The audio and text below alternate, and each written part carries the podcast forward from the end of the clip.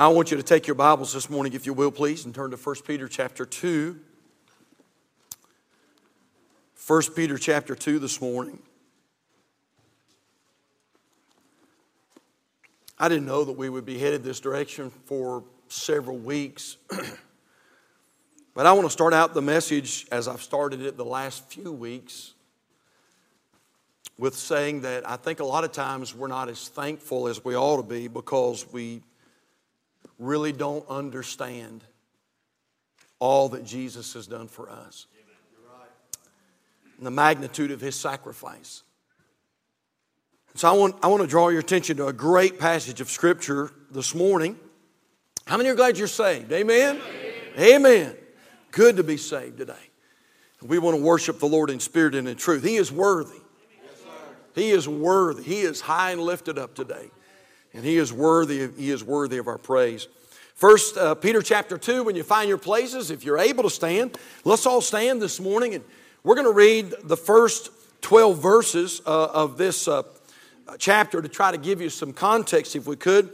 First Peter chapter 2 and verse number, verse number 1. The Bible says, Wherefore, laying aside all malice and all guile and hypocrisies and envies and all evil speakings, as newborn babes, desire the sincere milk of the word that ye may grow thereby. If so be ye have tasted that the Lord is gracious. How many have tasted that the Lord is gracious today? Well, I'm glad I got a taste. To whom coming as unto a living stone, disallowed indeed of men, but chosen of God, and what's the word? Precious. Precious.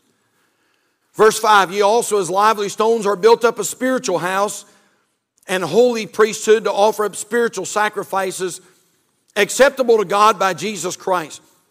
Wherefore also it is contained in the scripture Behold, I lay in Sion a chief cornerstone, elect. What's the next word? Precious. Precious. And he that believeth on him shall not be confounded. Verse 7 Unto you, therefore, which believe, he is, what's the word? Precious. But unto them which be disobedient, the stone, the stone which the builders disallowed, the same is made the head of the corner. And a stone of stumbling, and a rock of offense, even to them which stumble at the word, being disobedient, whereunto also they were appointed. But ye are a chosen generation, a royal priesthood, and a holy nation, a peculiar people, that ye should show forth the praises of him who hath called you out of darkness into his marvelous light which in time past were not a people, but are now the people of God, which had not obtained mercy, but now have obtained mercy. Dearly beloved, I beseech you as strangers and pilgrims, abstain from fleshly lusts which war against the soul, having your conversation honest among the Gentiles, that whereas they speak against you as evildoers, they may by your good works which they shall behold glorify God in the day of visitation. You may be seated this morning. Brother Brandon mentioned choir uh, today. We're going to be starting choir back January 3rd, Lord willing. We're also going to be starting the nurseries back on January 3rd. And so, parents with young children, be patient with us just for a few more days. And we're going to be talking to you about the, uh, about the nurseries. I want to talk to you a few minutes this morning about this subject. He is precious. He is precious. I guess some could say that's not a very flashy title, but that's what I want to talk to you about. Is He is precious. I guess in another way you could say, man, that is a really flashy title, preacher. It really is. Uh, I don't know about a flashy title, but boy, what a Savior I have. What a Savior. I want to I want to try, if I can, just for a few moments. I want to talk to you about that word, precious. We're gonna we're just gonna zero in on that word. It is a word that the ladies use quite, quite often. It is not a word that us men use very much. I hear my wife use it. She'll say, That is precious. You hardly ever hear your preacher say, That is precious. That's precious. But for some reason, the Spirit of God very carefully chose this word, precious. And I want to tell you why He did today. And so Let's go to the Lord in prayer and we'll jump right into the Bible study this morning. Father, we thank you so much for your goodness. And Lord, thank you for letting, me be a part of something like this. It's a joy and an honor to be back at Calvary. And God, how I pray that you'll bless uh, in the service. Your spirit is already here, God. We've felt your presence. We thank you for the great singing and the wonderful music and the special. And Lord, we even thank you for the announcement time, which tells us that things are happening, things are going on. But God, as we take just a few moments, and as we try as a, a, family, a church family, to, to dive into the Word, Lord, I pray that you'll help the Word of God to come alive in our hearts and our minds today. Lord, in such a way that it will literally change our lives. Lord, that's what we talked about Wednesday night the difference between a sermon and a message is that a message from God can effectually work in your heart and life. I pray that's what will happen this morning. I pray that Jesus will be glorified. Heavenly Father, I pray that He will be exalted. I pray that He will increase, and at the same time that we shall all decrease. Father, save that one that needs the Lord today. May they find their way to the cross. And then, Lord, I pray that you'll encourage that saint that may be a little discouraged because of something that has happened this week. I do know this. I pray, Heavenly Father, that you'd help us for just a few moments to focus our attention on the Savior. We love you and praise you, Lord. I ask you for your power now. In Jesus' name we pray, and for His sake, and all God's people said, Amen. Wow, what a chapter. What a, what a chapter. 1 Timothy chapter 2 is I want to encourage you to go back and and uh, studied out. I'm going to be honest with you, this is probably not the last time we're going to be here today, all right? Uh, so many wonderful truths that we can teach out of 1 Timothy chapter number 2. It's important, I believe, that we understand, although I'm not preaching on this, we read enough that I believe it's important for me to, to point out what this chapter is talking about. What is Peter talking about when he mentions in verse number 4, verse number five, six, seven, and 8, he talks about stones. This stone, uh, this cornerstone, and this stone of stumbling, and a disallowed stone, and all these things. What, what, what is Peter talking about when he's mentioning this stone? Well, don't forget in Matthew chapter 16, verse number 18, that the Lord, when he was speaking to Peter, said this He said, And I say also unto thee, that thou art Peter, and upon this rock, I will build my church, and the gates of hell shall not prevail against it. When we come to 1 Peter chapter 2, Peter is making it very clear here that the rock that the Lord was talking about was not, in fact, Peter. The rock was Jesus. And so please understand that, that the church is not built on Peter. Peter is not that rock. Peter is not that stone. When Jesus was talking to Peter, he said, Peter, uh, little stone, which by the way is what his name means, he said, Upon this rock, talking about himself, Jesus Christ, upon this rock, I'm going to build my church. It's, this church is built upon the Lord Jesus Christ. When we come to 1 Peter chapter 2, Peter is pointing that out that the church is built on a stone. And the stone is not a man. The stone is not a pastor. The stone is not an apostle.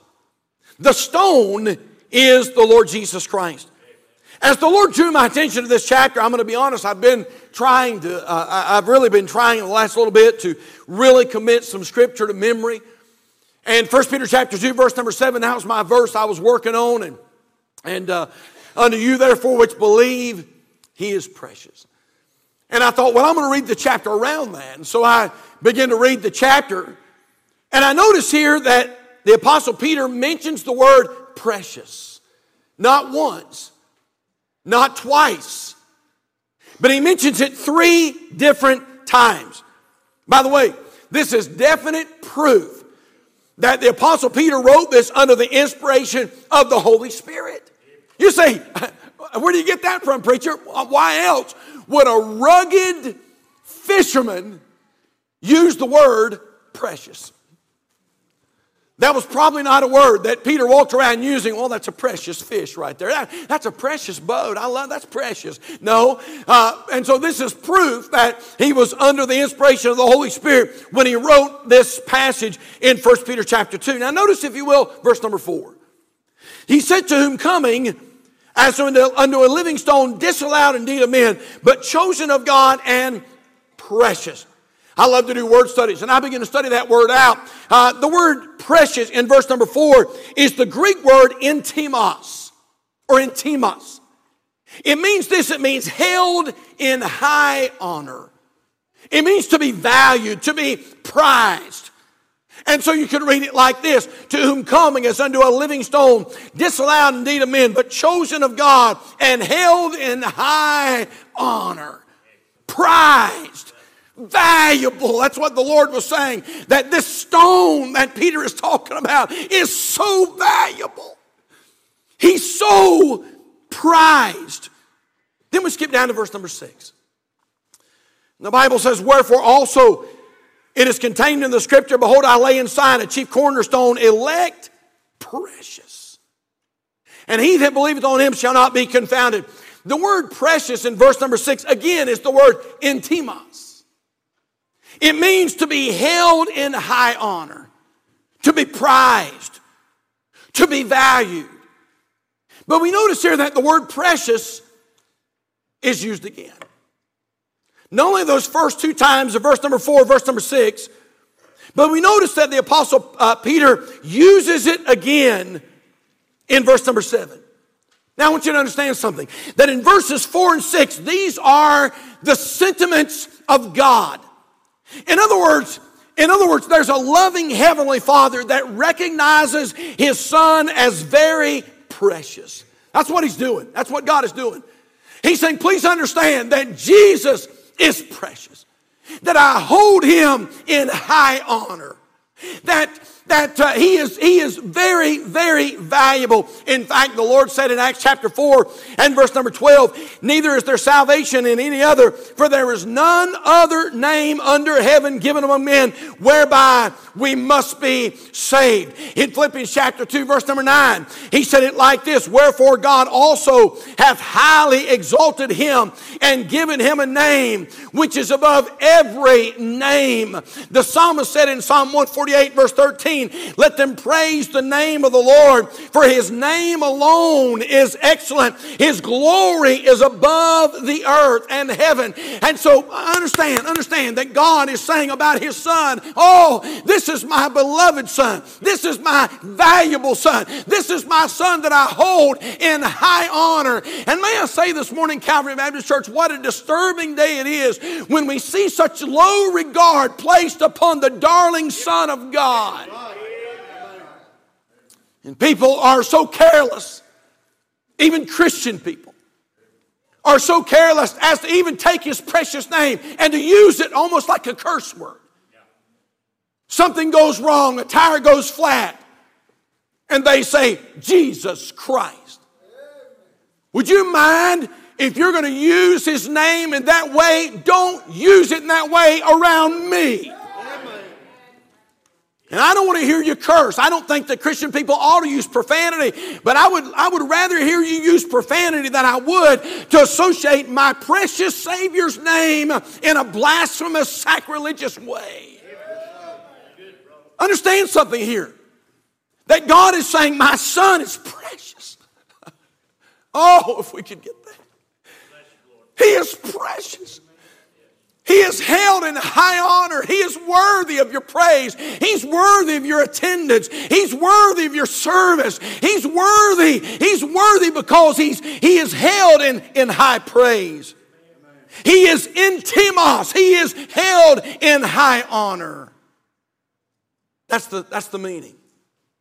In verse 4 and verse 6. But then we come to verse 7. And Peter says in verse number 7 Unto you, therefore, which believe, he is precious. I was surprised to find that in verse 4, the word precious is the Greek word intimos, and verse 6, the word precious is the Greek word intimos. But in verse 7, it is not. In verse 7, it is the word Tim-E. And it means this. Look it up for yourself. Don't take my word for it. Look it up for yourself. It means money paid. Money paid. Of the price paid or received for a person or thing bought or sold. So you could read it like this Unto you, therefore, which believe, he is money paid. He is the price paid for your redemption and my redemption. Oh, hold on, church. We're going somewhere this morning. We're on a trip. Stay in there with us. So God comes and He says in verse number four, He is precious. He's held in high honor. He comes back in verse 6 and God says, In case you didn't get that, let me say that again. He is precious. He is valuable. He is prized. He is held in high esteem. He, there's no other name like the name of Jesus Christ, and, uh, which every knee shall bow and every tongue shall confess. Oh, I want to tell you something, Calvary Baptist Church. There's nobody quite like Jesus. And that's what God was saying. But when we come to verse number seven, it changes. And God is saying not only is he highly esteemed, not only is he valuable, not only is he prized, but in verse 7, he is precious. He is the price paid for your redemption and my redemption. Let me see if I can unpack this for you a little bit. Take your Bibles, hold your place because we're going right back there. Hold your place where you are, but turn over to Romans chapter 3. Romans chapter number 3 in your Bibles. And I, I, want, to try to see if we can really uh, uh, uh, teach this where you get a good understanding of, of, what we're talking about here. Money paid. Preacher, what, what, what's that mean? What, what does that mean? Well, look at Romans chapter 3 and verse number 24. Romans 3, verse 24. The Bible says, being justified freely by his grace through the redemption that is in Christ Jesus. Verse 25. Whom God has set forth to be a Notice the word propitiation. Whom God hath set forth to be a propitiation through faith in his blood to declare his righteousness for the remission of sins that are past through the forbearance of God. Propitiation. Now, Jesus is the propitiation. What in the world? Propitiation. What does that mean, preacher? The word propitiation means an atoning victim. But specifically and especially the word propitiation there in Romans chapter 3, verse number 24 or verse, verse number 25, it means this it means the lid of the ark, the mercy seat. That's what it means, the mercy seat. Let me give you a picture. Hope you can see this. Under Old Testament law, the high priest, once a year, after he cleanses himself, would enter into a part of the tabernacle called the Holy of Holies, the holiest place. There was a veil that separated the rest of the tabernacle from the Ark of the Covenant. Upon the top of the Ark of the Covenant, you see the cherubs and the wings. That, that lid, if you will, on the top of the Ark of the Covenant was called the mercy seat. Between those cherubims was the place where God's glory resided, the Shekinah glory. And every once, once a year, the high priest would enter in behind that veil and he would go up to that mercy seat. Oh, yes. And he would take the blood of an atoning victim, a lamb. And it had to be a lamb without spot. It had to be a lamb without blemish. Couldn't have a broken leg. Couldn't have a bad place in its fur. Couldn't have a, a bad eye. It had to be a lamb that was put to the side for a little while and they examined that lamb to make sure that lamb was perfect in every way. And then that high priest would take the blood and he would kill the lamb. He would take that blood in a basin and he would walk through the veil back to where the mercy seat was, and then he would take that blood and he would sprinkle on the mercy seat. He would sprinkle that blood. And that blood would serve as an atoning it would cover the sins of the people for another year. You understand that when Jesus Christ died on the cross, that his blood was the ransom, his blood was the money paid that we might go free, that our sins would be forever covered Jesus Christ was that lamb. That lamb that the high priest took was a picture of what was going to come. And year after year after year, they would have to apply that blood and apply that blood and apply that blood and apply that blood. But oh, glory day. One day the Son of God came. Jesus came. He was the perfect, sinless Lamb of God that taketh away the sin of the world. And the Bible says that Jesus Christ died on the cross for you and He died on the cross for me me. But then he came out of that grave and he took his blood to that heavenly mercy seat in heaven and sprinkled his own spotless, perfect blood on the mercy seat. And forever the money was paid, the price was paid so you could be saved. So you could be free.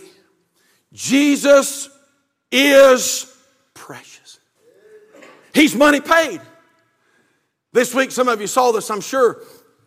This week, a man walked into Bristol, Tennessee, uh, in a, uh, a, Walmart in Bristol, Tennessee, and uh, wrote Walmart a check for almost $65,000. And he paid off every single person's layaway. He paid them off.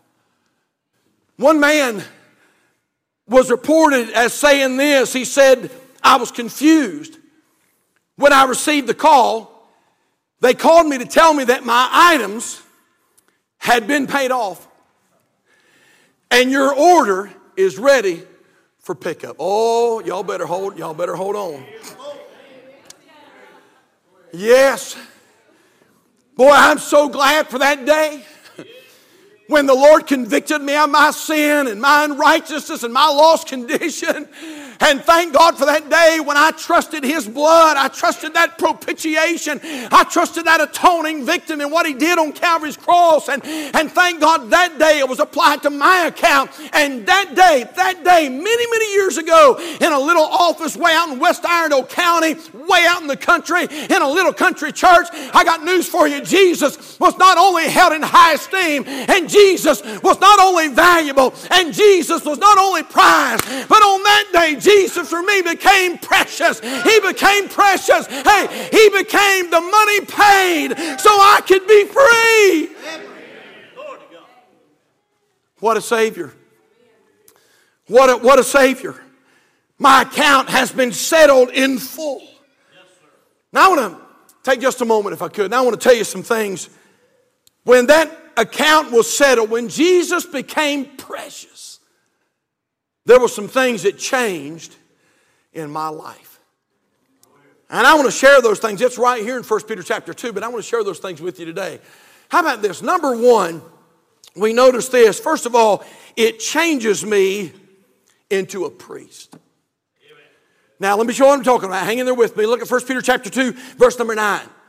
The Bible says, But ye are, after we've understood that he's, he's precious, the Bible says in verse number nine, but ye are a chosen generation, a royal priesthood. The job of the priest was to enter into the presence of God. The job of the priest was to walk with God. And the job of the priest was to be involved in ministry. For those of you here this morning who know that Jesus is precious, for those that are here this morning and you've been washed, you've been sanctified, you've been justified. For those that are here today and you know that Jesus has washed away your sins, I want to tell you this that God saved you not to sit. When God saved your soul and my soul, He changed us into a priest. And we are to be involved in that priestly work, that New Testament priestly work. We're to walk with Him. We're to spend time with Him. We're to fellowship with Him. But we're to get busy for Him. We're to get busy. We're priests of God. We're to get busy with Him. Listen, how many know this? How many knows that most things don't fare well when they sit? Is that the truth? I, this just the way things have gone this year. I haven't been able to use my boat very much at all. No, that I told my wife, I said, I'm going to go out and get the boat ready for winter. And so I went down to just start doing some things and it wouldn't hit a lick. I mean, not a lick. Now, one of the reasons is because it's been sitting there. You can take a nice car, but if you let it sit month after month after month, it's not good for a car to sit. By the way, for that matter, you can take a body and just let a body sit. And, and, and guess what happens? Your health begins to decline. Because you're not active, because you're not moving, because you're not you're, you're not uh, investing yourself in some things. Listen how many churches are full of people who claim to know the lord jesus christ as their savior but they're not doing diddly squat for god? Just come in and sit on a pew. And we're glad you're here. Don't get me wrong. We're glad you're here. But i'm just saying this. When god saved you god didn't save you to be sedentary. God didn't save you to sit there. God saved you to serve and to be a priest and so when you understand that He's precious, it does several things. Number one, it changes me into a priest. Number two, we notice it calls me to be peculiar. Now look at your Bibles. First, First Peter chapter 2 and verse number 9, but you're a chosen generation, a royal priesthood and a holy nation, a peculiar people. Now that does not mean that you're weird. Although although, but anyway, that's not what it's talking about. That doesn't mean when you get saved, you're to be a fruitcake. That's not what it's talking about at all. I believe this. I believe when you get saved, you ought to be the classiest person around. I believe you ought to be the best employee. You ought to be, amen. Because you're saved, you ought to be the hardest working employee. You ought to, you ought to be the most mannerized, the most, uh, you know, have the manners and yes, sir, and no, sir, and please, and thank you, and you're welcome. And, and, uh, and so it's not talking about weird. The word peculiar in verse number nine means this it means all those who are of the same stock and language. Listen to this part. The word peculiar means which denotes one's own populace. In other words, when you get to that place and you realize that Jesus is precious, he, he was money paid for your account. You know what? People ought to start recognizing that you're among the Christian population. It's exactly what it's talking about there. You know what people ought to, ought to be saying about you? He's not like everybody else. I don't know what happened to old John. Something happened. He don't act like he used to. I don't know what happened to Bob. I tell you what, he used to talk a certain way. He don't talk that way anymore. He don't act like those people he used to hang around, those people he used to run with. Uh, he don't act like them anymore. Something's changed. He's changed his talk. He's changed his actions. He's changed his manners. He's changed his personality. He's changed. Hey, I thought about that song. The things I used to do, I don't do them anymore. The things I used to do, I don't do them anymore. There's been a great change since I have been born again. You ought to be peculiar. People ought to understand that since Christ has become precious to you, the world ought to see some changes taking place. Most of you have heard, many of you have heard, the story of Ronald Deans. Ronald was uh, Ronald's in heaven this morning. Ronald was pretty much the community drunk here in Union Grove, North Carolina. I met him several times before he got saved. And one Sunday morning, long story short, one Sunday morning, Ronald Deans rode his bicycle down Indian Hill Road and he walked into the auditorium down here in the old building. We all, we shouldn't have, but most of us thought Ronald must be on hard times. He must need some groceries. He must be hungry.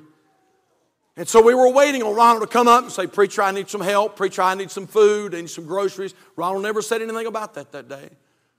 He sat back on the back row. We have two sections down the old building. He sat right back here on this side, the very back row.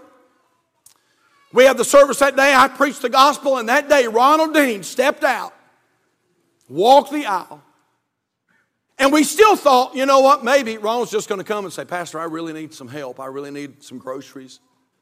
Ronald walked out. I met him in the front, and I said, Ronald, can we help you with something? He said, Yes, preacher, I need to be saved. One of our men took Ronald and dealt with him, and Ronald received Christ as his Savior. You got to understand something. Ronald didn't have anything. He really didn't even hardly have a roof over his head. He wore the same clothes every day.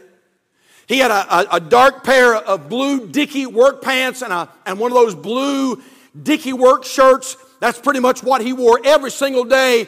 But, but we noticed, though, the next, uh, well, we noticed this Sunday night, Sunday night, guess who walked in? Ronald Deans walked in. Several days passed, we had a Wednesday service. Guess whose bike pulled in the parking lot? Ronald Deans came in the parking lot.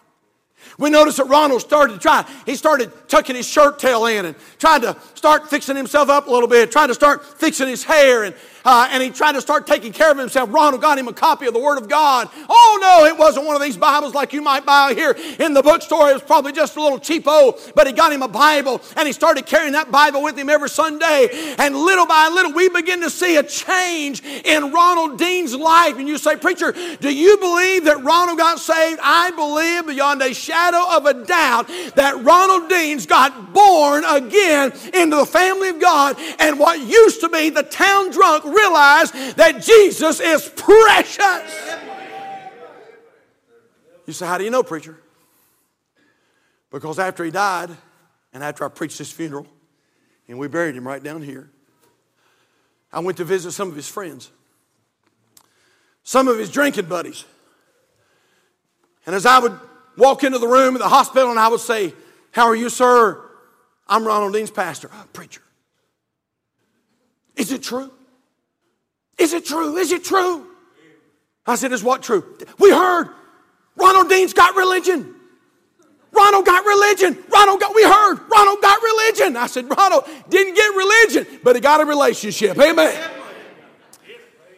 And Ronald Deans realized that Jesus was not just highly esteemed, Jesus is not just prized, but Jesus is precious. Jesus is money paid. Listen, when you come to that place and you realize He's precious, hey, it changes me into a priest. It calls me to be peculiar. But how about this?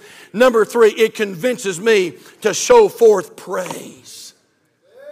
Now look at your Bibles, 1 Timothy chapter, 1 uh, Peter, 1 Peter chapter 2, verse 9. But you're a chosen generation, a royal priesthood, and holy nation, a peculiar people Watch this now. That ye should show forth the praises of him who hath called you out of darkness into his marvelous light. By the way, Calvary, can I remind us that's what we're here for? That's why we're created, is to praise him. That's what it's all about. Is to glorify him. Isaiah 43 7 says it like this Even everyone that is called by, by my name, for I have created him for my glory. I have formed him, yea, I have made him. Can I ask you a question? Are you bringing praise to him? Are you glorifying the Lord? Your lifestyle, your talk, your work ethic, the way you treat your spouse, the way you treat your kids, the way you treat your parents, what do you do with your money. What you do with your life, your lifestyle. What you're doing, is it glorifying Him? Is it praising Him? Are you bringing glory to the Savior? John Wesley, we've mentioned John Wesley several times the last few services. John Wesley was that famous Methodist evangelist that God greatly used to shake Europe. Interesting story about John Wesley was 21 years old and he was attending Oxford University. John Wesley came from a Christian home. He had a fine upbringing. And they said about John Wesley that he was very gifted. His mind was very gifted, very keen, kind of eh, just a brilliant, brilliant mind. But John Wesley was a snob. He was a bit snobbish. And one day, John Wesley was talking to a what they called a porter. A porter. What is a porter?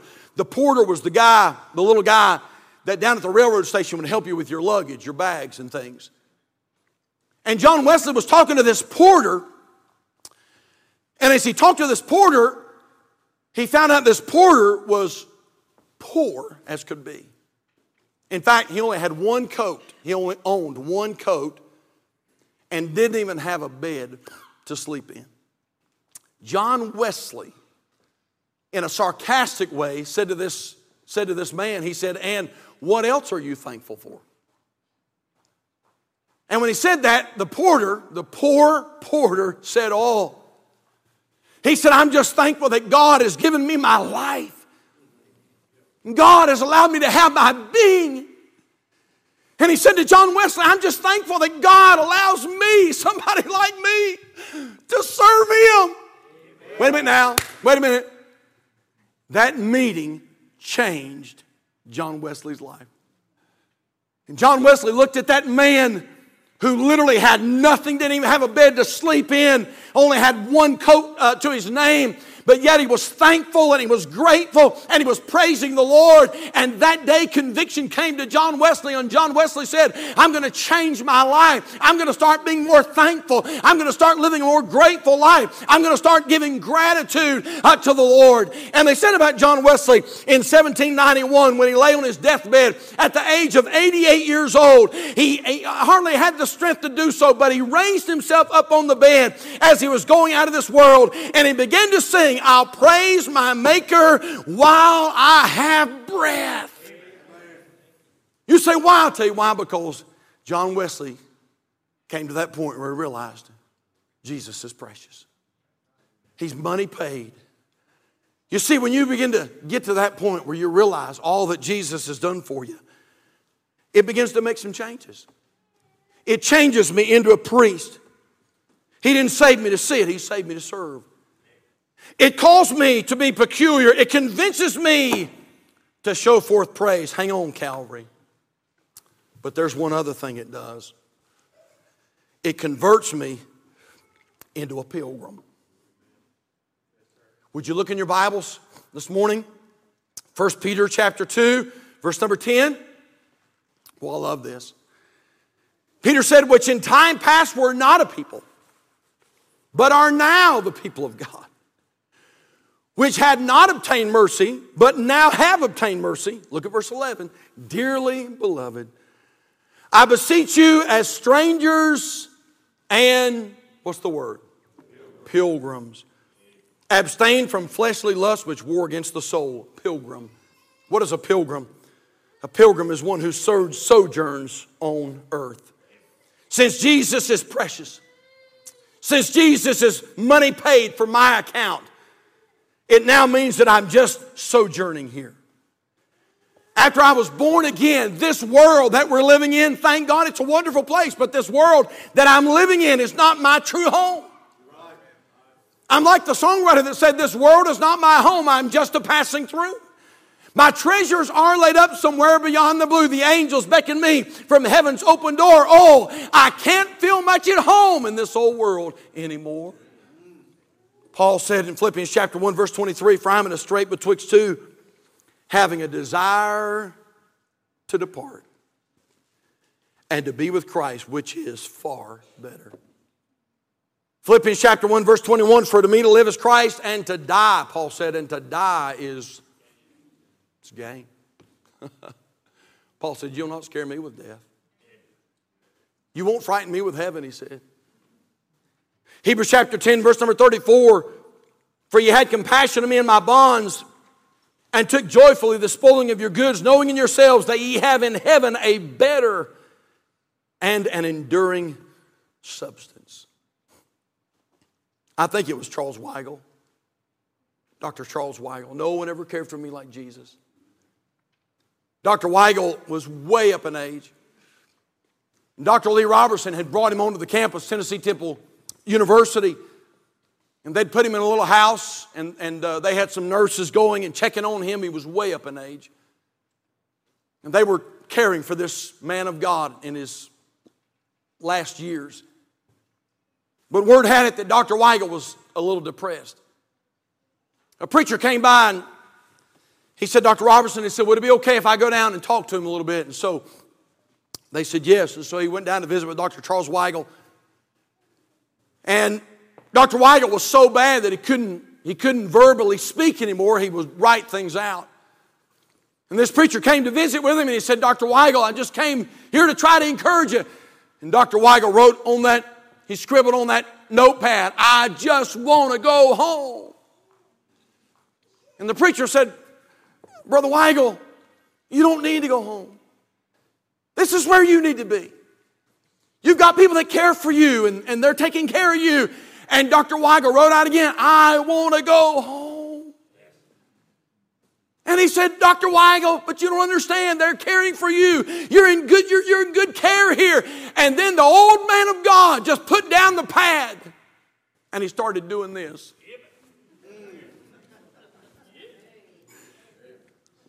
You know what he was saying? I don't want to go home. I want to go home. This world is not my home. I'm just a passing through. You'll forgive me if I'm not too connected to this world right here. Because thank God there came a day when I realized something. He's not just highly esteemed, He's not just valuable, He's money paid. He was the atoning victim. He paid the ransom for my salvation. And when he done that, it made me a pilgrim. I'm just passing through. There was a little boy that had lung cancer. Dr. James Dobson told this story. He had lung cancer. It was very bad. He had a mother that was there with him every day. She cared for him, was right there by his side, held him on her lap, and tried to love him as a mother would. One day the nurse, one day the nurse came into the room and the little boy was saying, I hear them. I hear the bells. I hear the bells ringing. I hear the bells. I, I hear the bells. The nurse came to his mom and said, He's he's uh, getting close and he's just hallucinating. And the mom got a big smile on her face. And she said, Oh. She said, You don't understand. She said, I told my little boy, she said, honey, when you, whenever you get frightened and whenever you can't breathe, if you'll just listen real close, you'll hear him ringing the bells of heaven for you. And that little boy, when that little boy took his last breath, he said, Mama, I hear the bells.